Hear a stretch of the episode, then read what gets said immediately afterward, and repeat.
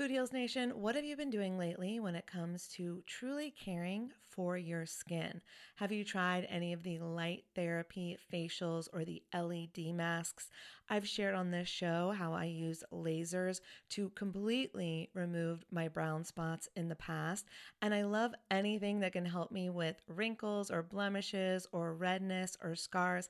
I find a lot of great products on YouTube that I test out, and I've just discovered a new brand. It's called Lyma. And when you see the before and afters on YouTube, you're going to be a convert too.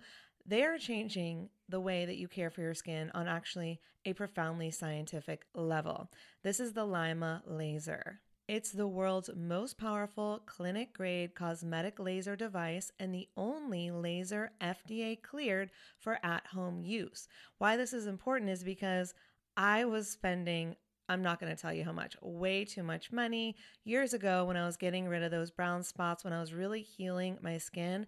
And now this same type of technology is available at home, and I'm here for it. I am so excited. So, this is a near infrared laser light that penetrates deep into the dermis, simultaneously working on your fat, muscle, and bone to give you like a non surgical facelift. It transforms your skin. It helps skin issues like wrinkles, sagging, blemishes, pigmentation, redness, breakouts, and scars. And it does this with zero damage, zero pain, and zero downtime. And I remember the lasers that I used to do, they did have some downtime. So this is great. Make sure to check out some of the before and after photos on the website so you can see what I'm talking about. They have YouTube videos too. But the reason it's groundbreaking is it uses that near infrared low level light technology, which is completely cold and painless, and it's 100 times more powerful than an LED. And the craziest part is you can even use it with a full face of makeup. So check it out for yourself. Visit lyma.life. L is for live, Y is for younger, M is for masterful, a is for approved, and learn more about the Lyma laser. If you're interested in trying one today, you can sign up for their newsletter. Tell them that Food Heals sent you, and please let me know if you order one. I want to hear about your results. Again, it's lyma.life, L Y M A dot life. Hey, it's Ryan Reynolds, and I'm here with Keith, co star of my upcoming film, If, only in theaters, May 17th. Do you want to tell people the big news?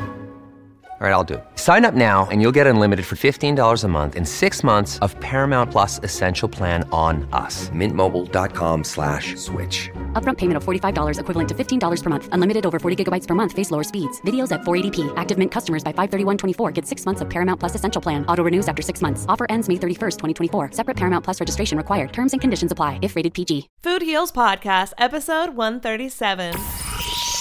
I always tell people, I'm like, I am literally just a fat guy that ate a bunch of apples.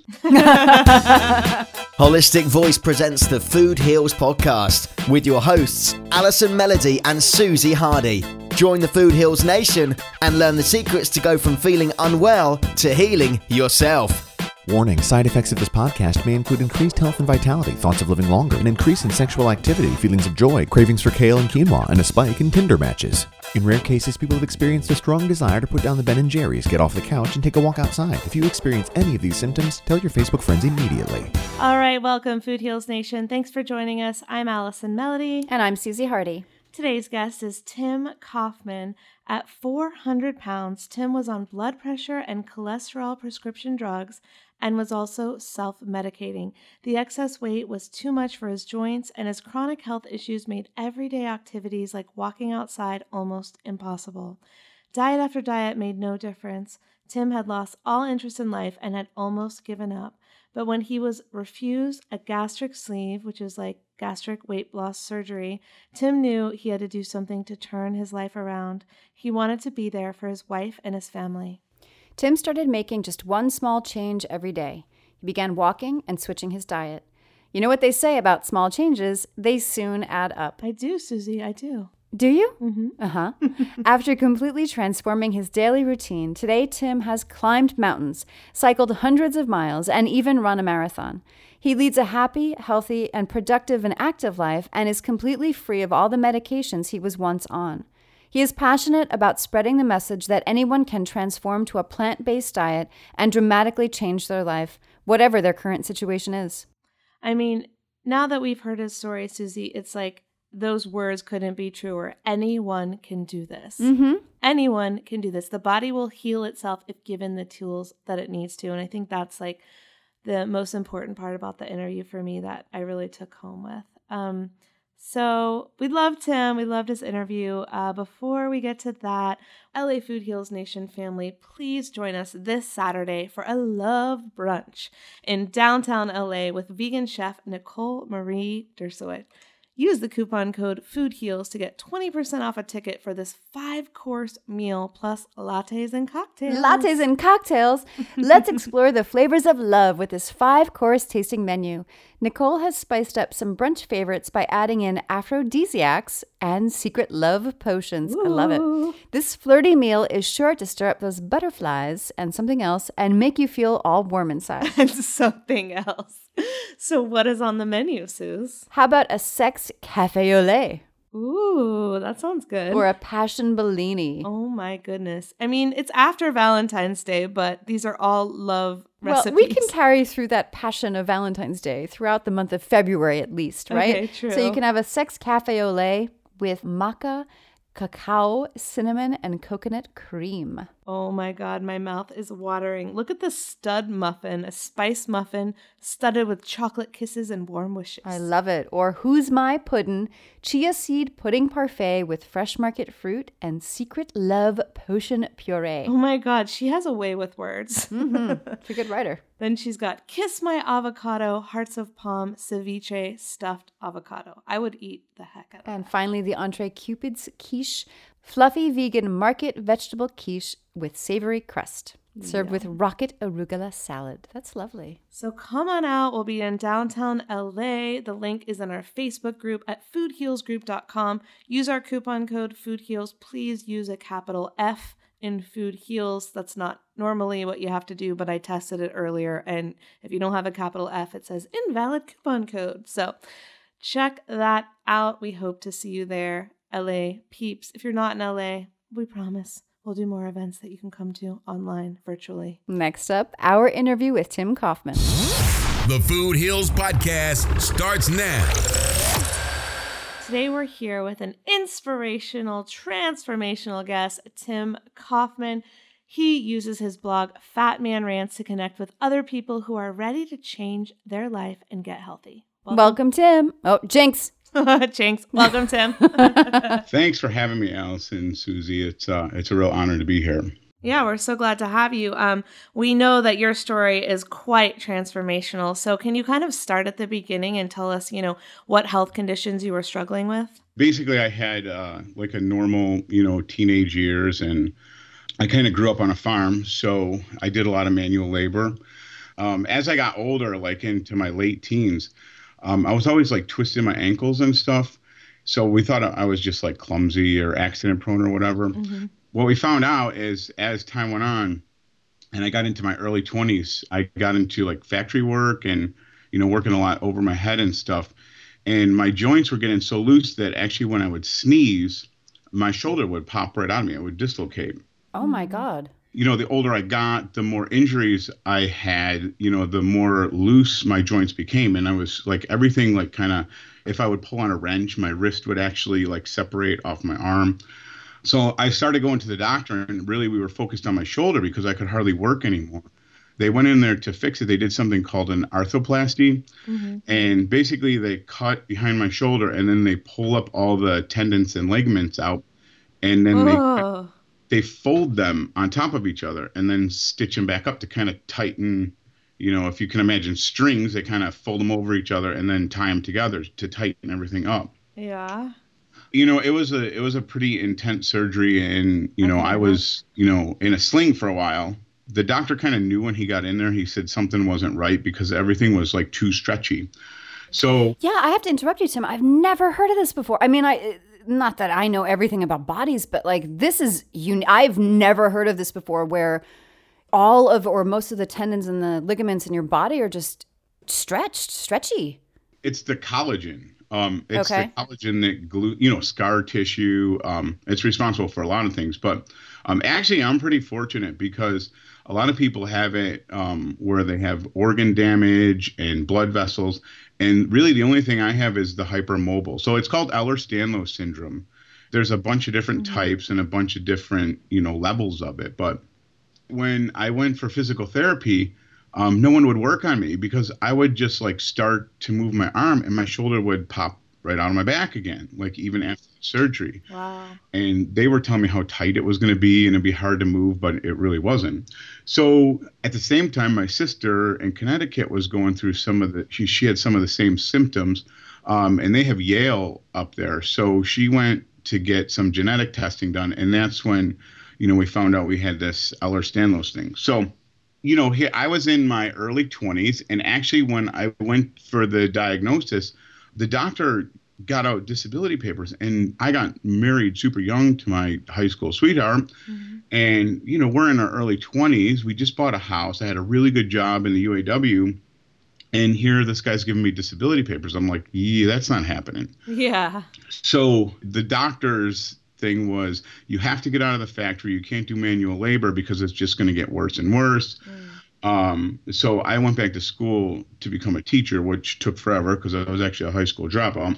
And so that's what I do now. I'm a teacher. But the the goal was to not use my body for leverage, get a more sedentary job. And then at the same time in my early 20s after the surgery, I mean I was in a lot of pain. So I started getting, you know, Lortabs and codeine and, and started with stuff like that. And then obviously, you know, you build up a tolerance. So every time I went back to the doctor, they seemed to up them. And, you know, I would ask for it. Mm-hmm. And the more tolerance I built, the heavier the dosage. And Yeah. that just became a part of life. And then the inflammation, because every time it hurt something, it, you know, the joint would get inflamed. And and then I got into, you know, a job where I wasn't moving around as much and I started eating worse. You know, then we had kids and things got really busy. So, you know, the more busy we got, the less I did, then the weight started coming on. And then what happened is as I'm building up this tolerance for like normal, I call them normal painkillers. Um, but I would go into the doctor and sometimes my blood pressure was like 255 over 115 Oh my God. And I was actually on three different medicines for that. It was out of control, even on the max dose of like calcium channel blockers, beta blockers, and there was one other one I forgot. But again, I, I kept telling them, well, I'm in pain. So then I ended up on fentanyl. And fentanyl is stronger than morphine. Hmm. And it was actually, instead of a pill, it was a patch. So basically, I had a constant supply of fentanyl in my body. Wow. So there's no ups and downs and no withdrawals. You just it's there. But same deal, build up tolerance, and then the dosage keeps getting up. So they're all unsustainable solutions. Absolutely, and and I think that's like that's a given. I look back now, and sometimes I wonder if I would have asked the question when when he would get out medicine, I would love to go back and say, well, how long am I on this for? Yeah. I just would love to see his face. Um, because I don't think they don't think about that. You know, what? How long are you on blood pressure medicine for? That's it. You got for Forever. the rest of your life. You know. Yeah. Yeah. But I mean, I never thought about that, so I, I just did what I was supposed to do. Well, I always find, I, I'm going to interject again, Tim. I, I always find it so interesting when you see these commercials for like cholesterol meds or, or um, blood pressure medication. They always say when diet and exercise don't work, turn to this. And And when do diet and exercise not when work? when you're really doing it let's be honest when you're really doing it because i'm in the process of trying to lose a little bit of christmas weight right and i started exercising and i'm older now so it doesn't come off as fast as it used to but when i change my diet and i, ex- I actually exercise my body changes of course. over time and so i just I find that so interesting that you know it's just it's such a different perspective when diet and exercise don't work I mean, you could even take that a step further because, you know, the bigger picture is what you don't see inside your body. Right. Um, and so my cholesterol, I'm kind of fast forwarding a little bit, but my cholesterol danced always 300. I was always hoping it was a little bit under 300. And now, like 117, I would love to see a pill that can do that. Right. There isn't a pill. No, and what happened along with the weight, I mean, I kept getting bigger and bigger, but at the same time, all that extra weight on my joints was just compounding the problem. And what was your diet like at this time? Honestly, it's kind of embarrassing, but uh, that's okay. That's why we're here. so we would eat, I live in Buffalo. Mm-hmm. So buffalo wings are like the thing, you know. Mm-hmm. And so we would get pizza and wings special most of the time about four nights a week. Um, and the fast food was really, I mean, I was straight up addicted to it. Mm-hmm. I wouldn't have told you that at the time. I would leave for work and I would get two sausage, egg, and cheese biscuits with hash browns and then a giant Diet Coke like every single morning. Mm. And for lunch, I would go to a taco place and they have these half pound tacos that are just there's grease like yellow. It used to actually stain my forearms. Oh my god! I'm not even kidding. And then I would get like the jalapeno poppers deep fried. I'd get a couple orders of them. And then on the way home, I would stop at Burger King and get like two double cheeseburgers to get home to go eat pizza and wings. And that wasn't like a once in a while thing. That was like every single day. Even on the weekends, I would catch myself sneaking out in the morning to go get breakfast at wow. a fast food place. Yeah, and the sad thing is is that your story isn't unique you know, thousands of people across America do that as their typical standard American diet because it's cheap, it's convenient, it's easy, tastes and it good. tastes good. Mm-hmm. Right. So, you know, the heavier I got, the food just got worse and worse. And then obviously over 15 years of controlled substances, I was I was pretty addicted. I guess I didn't really realize how addicted I was but I was starting to do some stuff that I shouldn't have done, like trying to, you know, get scripts early and, you know, quote unquote losing them and mm-hmm. shopping for doctors Doctor and stuff. shopping, yep. Friends that had wisdom teeth pulled. And, you know, some of the stuff I'm, I'm pretty embarrassed about, but it still wasn't enough. And what, you know, looking back, I don't think uh, my problem was really the physical pain as much as I was just wanting to escape. Mm. You know, I've told I've told people before, it's like there were nights I went to bed that I didn't know if I'd wake up in the morning. I don't know if I really cared. Mm-hmm. I mean, I wouldn't say I was suicidal. I have a wife that loves me. I have two young kids at the time. Um, I had a really good job. I mean, I, I wouldn't say that, you know, I was going to be suicidal, but I knew like I was really sick and I don't really think I cared if I woke up, you know, in the morning. It was, it was tough physically, but it was, you know, tougher emotionally.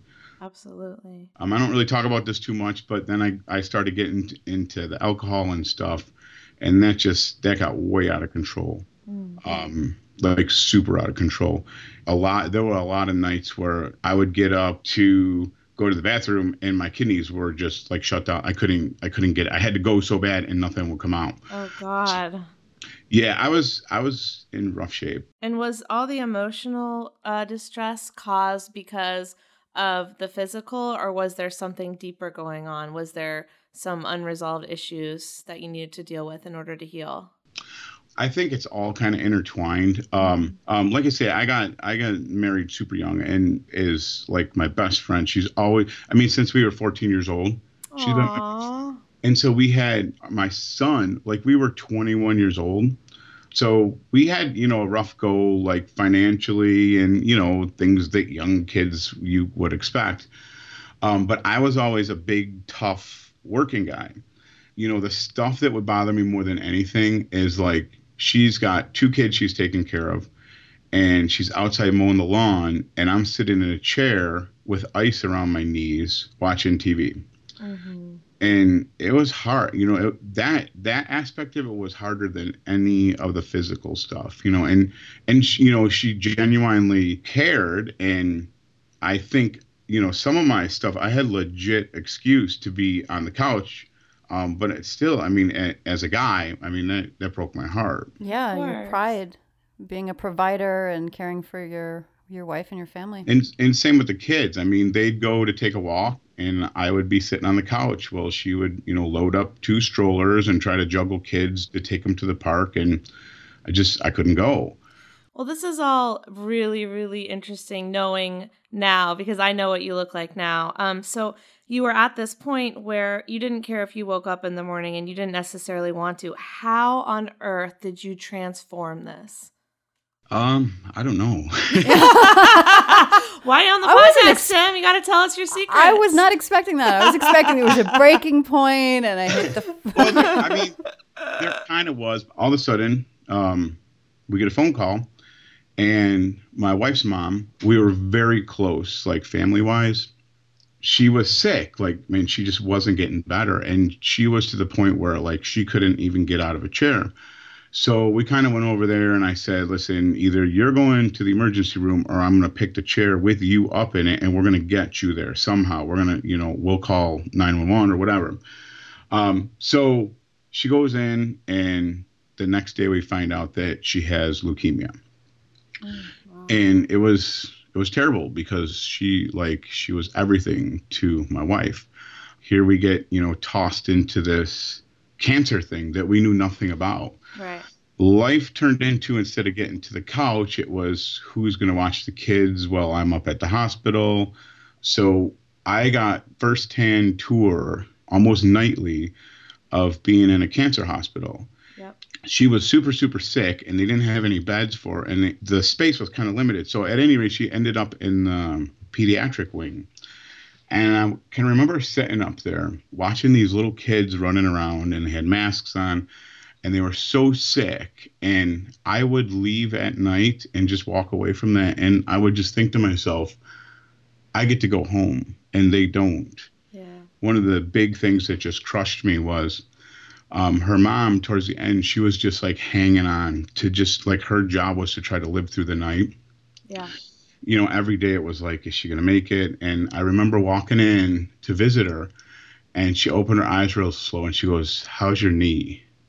And it just like, it just crushed me, you know, like, you know, she's hanging on for life and she's worried about, you know, my sore knee. So, So sweet. so I started seeing things through a little bit a different light. So at the same time we're dealing with her, we get a phone call from my mom my father. He got diagnosed with kidney cancer. So we're trying now we're trying to juggle two terminal parents. They told him he would make it 6 months.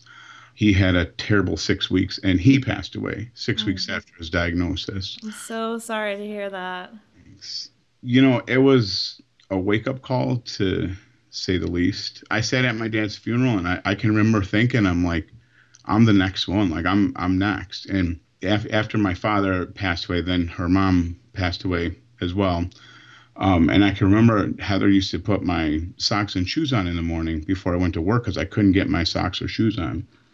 And I could just see the pain in her eyes. And I, I think, you know, we both kind of, we didn't talk about it, but we both kind of knew I was next. Right. Um, so I figured I have to do something because she's got two kids. And if she's putting my socks and shoes on now and I'm over 400 pounds, what's life going to look like next year? I guess if I wasn't dead, I mean, our life would sure look different. And how old were you at this point? Um, that was probably like my maybe mid to upper 30s. So you're Um, still in the prime of your life while this is happening. Right, right. And um, so I knew I had to do something. So I was on the internet and I found uh, bariatric surgery. And I showed my wife, I'm like, you got to see this. This guy was, he was 400 pounds like me. Um, he had the surgery. A year later, the dude's running a marathon. And bariatric surgery, can you just describe a little bit about what that is for our listeners? Well, there's three different ways you can go. Um, the sleeve, like basically they just put your stomach in a tube Mm-hmm. and so it can't expand and it just Prevents you from eating a lot. yeah this is really i wrote about it one time and i'm like yeah it's kind of like putting a muzzle on your stomach because no matter how much you eat you just can't fit any more in there Mm-hmm. so at anyway i went i went to the doctor i had this perfectly and i thought i got this great idea i'm going to take heather with me and then when the doctor's all for this of course he's going to want me to lose weight Right. And usually doctors are all about prescribing surgery, right? So you're thinking this is going to go my way. Yeah, for sure. I mean, who would deny, you know, I'm a fat guy and I don't want to be fat anymore. Who would deny that? Mm-hmm. Um, so I had, I went to the classes. Um, I had everything done. I had everything. We had the day. It was actually almost our anniversary day. And all I had to do was go have my primary sign off on. it. This is the same guy that was the prescriptions and everything. I lay this all out to my doctor, and he's he looked at it and he goes, "I have signed off on every single one of these surgeries." And he goes, I'll probably sign off on everyone after you, but he goes, Tim, you are the only person that I will ever say no to. And I Wow. Why? I was I was so devastated. What he said was, well, first of all, on all the painkillers, he was worried about the anesthesia. Um, and I had been warned of that. Like if something ever happened, um, I got hurt, like had to go in the ambulance or something, to tell them how much medicine I was on because what they would give a normal person would be like a joke for me.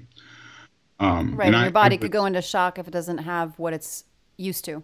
Yeah, well, Yeah. yeah. and it's you know, and then if you're trying to give extra, he uh, he was worried that I would have trouble with the anesthesia, and then also he was worried with a rapid weight loss, um, since my my ligaments and tendons aren't holding my bones together, um, my muscle was, and what his thing was, if I had rapid weight loss, then I would lose what muscle I had, and he goes, "You'll never get up again." He said, "You will sit down in a chair and never get up again." Oh, wow. Um, so obviously, I was pretty devastated when I came home. Yeah, because you're thinking this is my solution. Yeah, like I sat down and I'm like, I'm done. I'm finished. Um, but you know, after watching two of your favorite people in the whole world like fight for their life, and I question myself. I'm like, am I am I really fighting? I set some goals and I said I gotta I have to lose weight. A little side thing here. Um, my entire life was meat. I mean, I, sausage, bacon, you know, all like all that stuff. Did you ever eat fruits or vegetables? As few as possible, you know.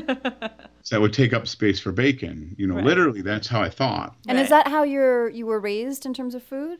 Um yeah, you know, my dad grew up on a farm and and he was a hunter as well and and that's just how we were brought up. And so, what made you make the change to the plant based lifestyle? So what I did, I did what every other person in America I think does. You know, you go on a diet. So what I did along with that whole meat processing thing, we started cutting the red meats out and like I would trade it for like turkeys when turkeys went on sale, I would make a bunch of burgers out of them. Um, and then instead of like cheddar cheese, I would do like a lower fat, like mozzarella or something. I started logging my food, which was really weird. I started keeping a journal, which was even more weird because I'm just not a journally kind of guy. Yeah, Most guys aren't. You know, you're not alone there, Tim. the Dear Diary meme, right? Like that we all have is usually a little girl Yeah. or a young girl, yeah. not a guy. So I started writing stuff down, writing what I was eating, and I lost weight. Like at 400, any changes you make, you're gonna see results. Like, Right. pretty- um, but I still felt like crap. So as time went on, I was getting lighter. So I was feeling better just from the weight being off me. And I, and then one day I'm sitting on the couch and I'm flipping through Netflix and I saw Fat, Sick, and Nearly Dead come up. Mm-hmm. One of our favorites. Yeah, I'll watch that. So, well, you know the story. Joe Cross comes to the U.S. You know, he does a 60 day fast. He loses like 60 pounds, gets rid of a bunch of diseases that he had and sicknesses.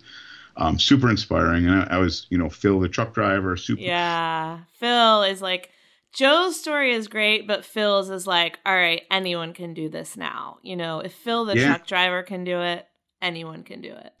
Yeah, and I really like I really related with a lot of what he said.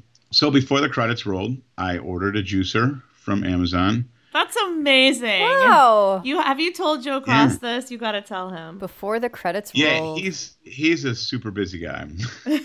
That is true. yeah, super busy guy.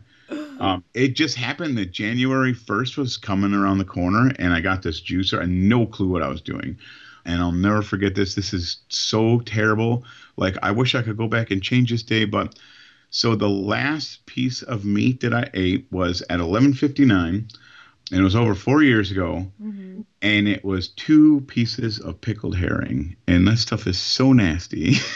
I don't even know what that is. It's Pickled a fish. tradition, like for Uh-huh, New. Year's. It's raw fish, and it's terrible. um, and that was the last piece of meat that I ate. But I went into this juice fast on the first. I go to the the grocery store, and I get like a clump of you know because I wanted to do the mean green thing. And I bring all this stuff back, which I thought was a lot of stuff. I put it in the juicer, and there's like a quarter cup of juice, and I'm like, Yeah, Yeah. yeah. it takes a lot of fruits and It veggies does. to make that juice. if anything, what that movie did is it started showing me how to shop. And we had never shopped. If we shopped, it was like to pick up pizza rolls. So, you know, we started shopping and I started hanging out in the produce and it was cool because I would get like excited. I'm like, oh, kale's on sale, get two bunches, you know? and so it was a little rocky start. Day three, I wanted to die. And day four, I wanted to die even more. I bet. Yep. Uh, it's hard enough when you're not 400 pounds or, you know, 350 or wherever you had gotten to. So I can't even imagine. Yeah, and everything was disgusting. And you know, so I would just put more apples, whatever. You know, and I did stupid stuff like I heard uh, cilantro is really good for you. So oh boy. Yeah. of course I couldn't put a couple. You know, I just put the whole bunch in there Oh, no. with an apple. No. And to this day, I can't even get near the stuff. Like oh, yeah. It's potent. after kind of the fifth day, I kind of settled into it. I'm like, okay, w- th- we're gonna do this. We're gonna do this. It, the first thing I noticed, like by the end of the first week, I slept through the night, and mm. that sounds so stupid, but oh. like I hadn't slept through a night in years, like years and years and years, and I didn't know what that felt like anymore. You know? Yeah. You wouldn't think it makes such a big difference if you have to get up and use the bathroom or get up and get water, but it does. Or if you're just uncomfortable Yeah. and you cannot Tossing and turning, yeah. Well, I would like I would stop breathing, and Heather would have to shake me. You know, she'd think I was dying, and How you know, I- stressful for her. Yeah. Yeah, and I, so I started feeling better and better. I started noticing, you know, inflammation more than weight. I mean, I lost a ton of weight. I was losing, you know, over a pound a day for a while. That's Um, amazing. How long did you juice fast? well, my goal was 30 days. So about day 20, I mean, I had 25 pounds off by day 20, um, and I felt fantastic. Like I felt great. Then something happened that I never thought in a million years would happen. I actually wanted to go do stuff. Like I didn't want to sit. I got bored. I got bored on the couch. At the same time, I'm I'm like I'm getting closer to the end of the 30 days, and I kind of know this is not sustainable. Like this this is just first of all, our whole house is filling up with pulp, and it's just You could make books. Press them into vegetable pages. Well, since then I have a huge garden with a 40 foot greenhouse, and now we we compost like machines. I was going to say, you must have a crazy compost pile. Yeah, but I knew it wasn't sustainable. And then be, because like Netflix, because you watched Joe Cross's movie, well, Forks Over Knives came up, mm-hmm, and mm-hmm. Forks Over Knives did not just save my life; it gave me an entirely new life. It's a powerful film. I get Yeah. chills when I hear you talk say that. Amazing, amazing film. So I watched that, and this was the first time I've ever done this. But when the credits rolled on that, I did not buy another juicer. I went back to the beginning and I watched the whole thing over, and I'm like, this. If this is real, then somebody should go to jail. Literally, like Right? you know, somebody's lying. Um, A lot of people are lying. A lot of people. yeah, yeah. But yeah, But- I remember, you know, that's your like wake up moment, your wake up call. I remember having mine and it was from a book and it was just a few years before Fat, Sick, Nearly Dead and uh, Forks Over Knives. And those were just like, those were the proof is in the pudding. But I got my wake up calls from books and I was like, why aren't people in jail? How is this allowed to go on? I was shocked at the lies, the massive amounts of lies that we have been told over and over and over. And it made me sick. Yeah, it is. It's criminal. It really is. Yeah. But at least it inspired us all to change. So then what happened? So, were you still on your medications now? Were you still on your pain meds? Oh, During- sure, for Yeah. sure, for sure. Okay. Yeah, lots of them. it takes a lot of time to come off of those, I'm sure. You know, that's why, you know, usually I say this at the beginning of an interview, but I always tell people, I'm like, I am literally just a fat guy that ate a bunch of apples. But it's the truth. You know, this, there's no magic like this, th- I'm just a normal dude. So, yeah, so I screwed a lot up, you know. Um, but then, so coming off the fast after watching Forks Over Knives, I'm like, all right, I'm not dead. I made it 30 days with no meat, no dairy, no processed food, no sugar, no Diet Pepsi, which was like huge for me. I used to drink four liters of Diet Pepsi every day. Oh, yeah, Oh, people man. are addicted to that stuff. Yeah. It's yeah, but it's zero bad for you. calories, so it doesn't count, right? Oh, right. Yeah, unfortunately, it really does. It actually is worse, but that's my opinion. yeah, opinion. I know. We're know. not going there because Yeah. I go about that stuff. Um, Yeah. That's the the best neurotoxin you can get, but that's a whole Yeah. other. show. Yeah. Um. So I figured, well, I made it this far. What if I just try to eat what I'm putting in the juicer? I honestly didn't even know there was a thing called plant based. Like I had no clue. I was on an island. Again, going back to that, you know, journal. We won't call it a diary, please, but the journal. At the top of it, it says, "This is the first day of the rest of your life," and then I would give myself a job to do. And this sounds so crazy, but my first job was to get out of my chair twice in my office. That sounds like nuts, but I knew if I could get out of that chair once, that I could do it twice. So I, people probably thought I was crazy, but I would get up out of my chair, I'd sit down, and I'd get up again. That's a squat. But I love support. that. It's setting intentions, you know, writing that in a journal. This is my job that I'm going to do today. And Susie and I always talk about the power of an intention. And so you're just making it happen with your mind and putting the pen to paper, and then it, it happens. Yeah, and then the cool thing is, I would come home the next night to write what I was going to do the next day, and I could check myself off. You know, mm-hmm. did did I do it? Did I not do it? So it was kind of an accountability thing too. So then I started doing like, okay, go up the stairs, come back down, and go back up. And then one day, my wife said to me, she goes, "Do you want to go for a walk?" And of course, I responded, "Why? What's wrong with the car? Um, why would you walk? There's a perfectly good vehicle in the driveway." Yeah, so my goal was to walk to the first crossroad and back, which would have been about a mile and a half. Um, I made it about three quarters of a mile. Um, it was hell. It took almost an hour. And I just like conked out. I sat on a bench, and the kids and her walked back to get the car and drove around the trail to pick me up. And I was out of commission for a couple days, ice all over the place. I mean, I was in rough shape. But for some reason, you know, I wanted to go back and try it again and see if I could go farther. So, you know, I started walking on that trail and I would just go a little bit farther than I had done the day before. And, you know, that three quarters of a mile turned into a couple miles. And then me and Heather would walk, you know, sometimes four mile walks after work. It started getting easier. And, you know, with the anti inflammatory diet, the swelling started going down, pain started, you know, subsiding somewhat. And then about the same time, I had my cousin had just got back from the Adirondack Mountains and he climbed a mountain.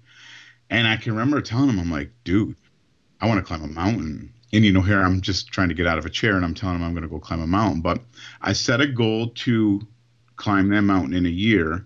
Um, and I used stairs to like train on. I would count stairs, and then every day I'd try to do more stairs. And then we started hiking, and kind of fast forward, it snowballed. And in June 2012, I summited Big Slide Mountain. Wow, that's This is- incredible. This is reminding me of that movie Eddie the Eagle. Did you guys see that? Uh-uh. No. No? Oh my God. Okay. You guys have to see Eddie the Eagle. it's Hugh Jackman and, and, the, an unknown. It's a true story. I remember the trailer. yeah. Yeah. It, it's the poster is like this. It's, I think it took place in the 80s, late 70s, early 80s, I think.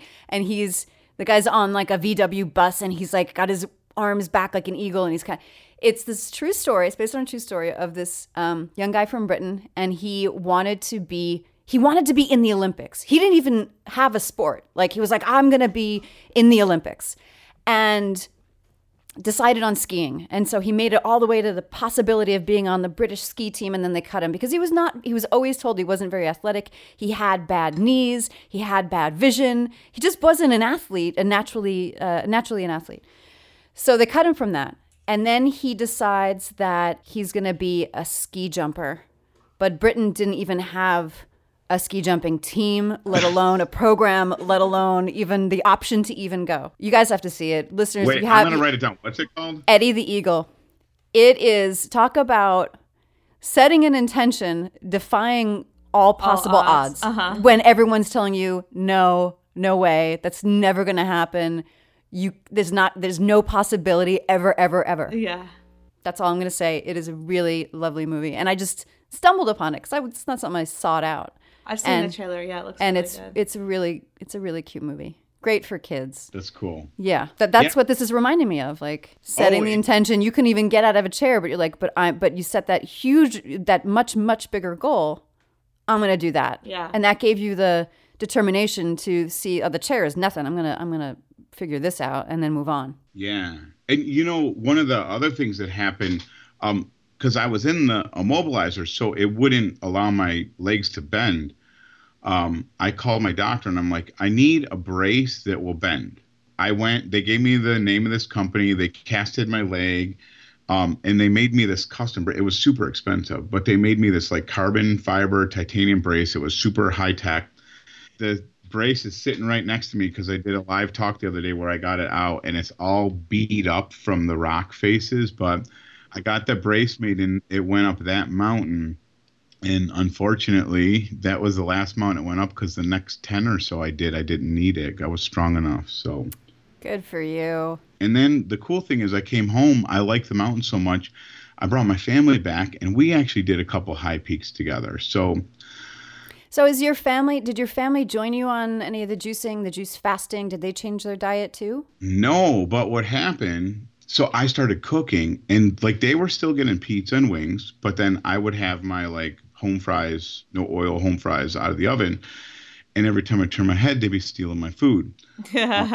So little by little, you know, my wife went plant based and she lost like 60 pounds. Wow. Um, so what happened is the more I did, the more I wanted to do, the cleaner I ate, the better I felt. I think it all kind of worked together. Um, as far as the drugs, um, what I did is, I, and I do not suggest this to any of your listeners, don't do this. But I got off the fentanyl myself, and I definitely should have went to a clinic for it. Yeah. But how I did it is when I put a patch on every three days, I would measure just like an eighth of an inch. I would take a slice off the patch and I would just wear the remainder of it.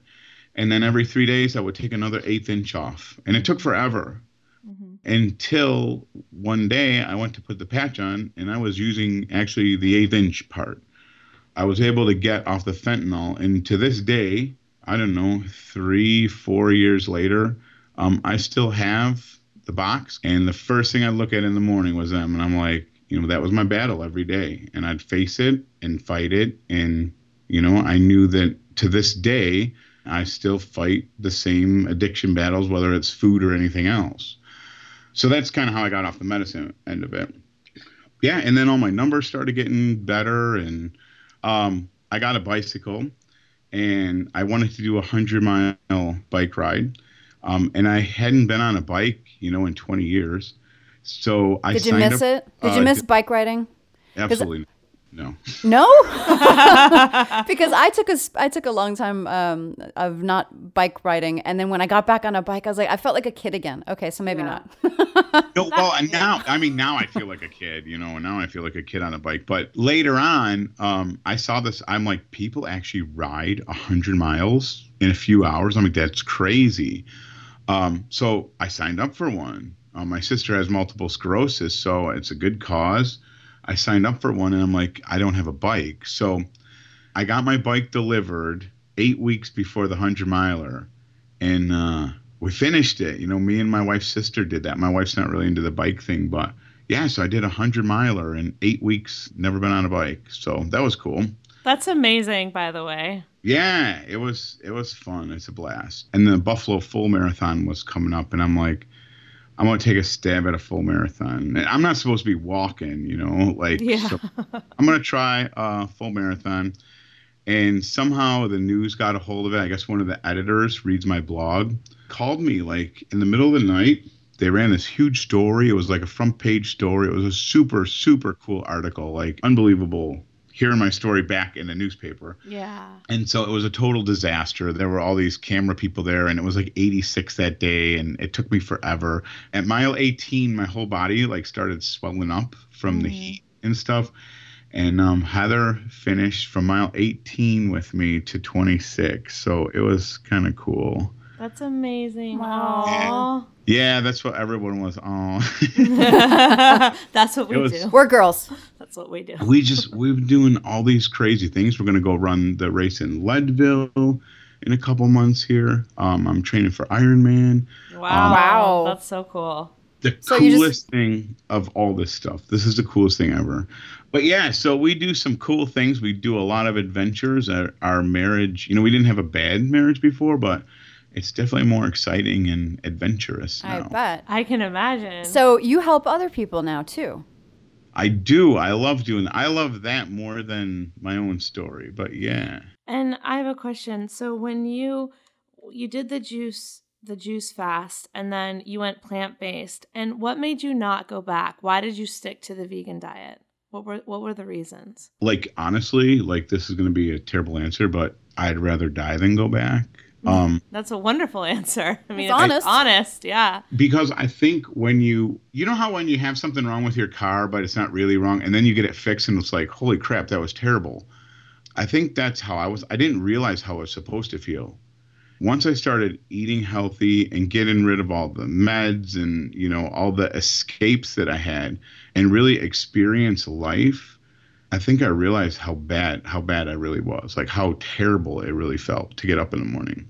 I I can't sleep till five, like four fifty. I jump out of bed, like I I feel like a kid at Christmas every single morning. I can't wait to get out of bed. Damn, I don't even feel that no, way. I don't feel that way either. we need to take some lessons from you, Tim. Yeah, I'm like I'm like out of the house by five every morning. now, Tim, di- um, before you did the the juice fast, did your doctors ever mention diet? I know I'm sure they mentioned losing weight, but did they mention specifically diet? Change your diet. No. Mm-hmm. And you know what? Truthfully, like some that used to get me mad, but I wouldn't have listened anyways. I think one time my doctor said stop eating cheese. And you know what? That's what Joe Cross said to us. He said the doctors may or may not know about nutrition, but sometimes they do, and they don't believe that the patient is going to take the advice. So they're told to prescribe pills. Yeah, I mean, I guess I already knew. I kind of well, I You knew guess the answer. I You knew the wanted- answer. yeah. Doctors don't know about nutrition. They're not educated in nutrition. They get. I think Allison and I probably have more nutrition education just by reading than And most interviewing people. and interviewing people than most doctors do from their med school training. So oh, absolutely. That's true. yeah, Yeah, no doubt. But there's a flip side to that too. But here's the thing. Think about how often, like the average person goes to the doctor. They might see their doctor what twice a year, and in that two times a year, they're probably in his like office, like not the waiting room, but in the office, maybe maybe seven minutes. And out of those seven minutes, they're actually you know having a conversation for about four. So eight minutes a year, the average American talks to a doctor. And you can blame that on the doctor, but the doctor is trying to get patients through there as fast as no, it's the healthcare system. But the thing is, for me, it was totally my fault because what I would do, anything that's wrong with me, it's my doctor's fault. And that's Right. his job. But when you think about how stupid that is, eight mm, minutes a year, and I'm going to blame him for my blood pressure, and I can't sit down, I can find anything I want out on Google about any sports team, anything I was interested in, but I can't find out what makes my blood pressure high. You know, that's ridiculous. It's an excuse. We need to be proactive in our health and every single person should be responsible for their own health. Like they shouldn't put it on the doctor. The doctors they have their purpose but these chronic diseases that most of them stem from inflammation that's you know we can find out what foods cause that. But the bottom line is this people need to get you know their doctors off these pedestals and realize that health is your responsibility not your doctors. Absolutely. Could not agree more, Tim. Thank you so much for sharing your story. It really is a testament of the amazing ability of the body to heal itself if given the tools that it needs to. Um, can you leave us with a tweetable? eat plants and move your body all you got to do is a little more than you did yesterday It's beautiful. So tweet it to us at Food Heals Nation. Tweet it to Tim at Fatman Rants. Use the hashtag Food Heals Podcast so we can see your posts. And Tim, tell everyone where they can find you online, how they can consult with you. Shameless self promotion time. I have a Facebook page that was actually just a way um, I would get a lot of eye rolls when I posted all my food and stuff. Um, so I made, uh, I had like 300 friends on Facebook. So I wanted to protect them from all my plant based stuff. So that's fatmanrants.com on Facebook. Instagram, I post all my food like almost every night. I'll put a picture of what I eat. I've been changing my Instagram posts. They're actually the recipes that is that will be in the book eventually. My goal is like super fast, cheap, easy, plant-based whole food, like two, three, four ingredients, just stuff that people don't think of. And I'm gonna put them all in a book and then give credit to whoever gives me emails me the recipes. Just try to get that out there. So Instagram, Fat Man Rants, and then my blog is uh, fatmanrants.com. Well, I can't wait for the memoir and the recipe book. They both sound really amazing and transformative, and your story is just so incredible. And I feel like we didn't even get into everything into your bio. So you'll have to come back when you've got that book ready to promote, and we'll help you promote it. Thank you so much for being here, Tim. Thank you, Tim. Thank you for Yeah. sharing your story. Yeah, thanks for having me. And thank you guys for what you do. You guys do awesome work over there. So cool. Oh, we try. Thank you. All right. You guys have a good night now. These statements have not been evaluated by the Food and Drug Administration. This podcast is not intended to diagnose, treat, cure, or prevent any disease. Side effects of this podcast may include increased health and vitality, thoughts of living longer, developing a more positive outlook on life. In rare cases, people have experienced a strong desire to put in their Lululemons and take a yoga class while drinking a green juice. If you experience any of these symptoms, text your priest immediately.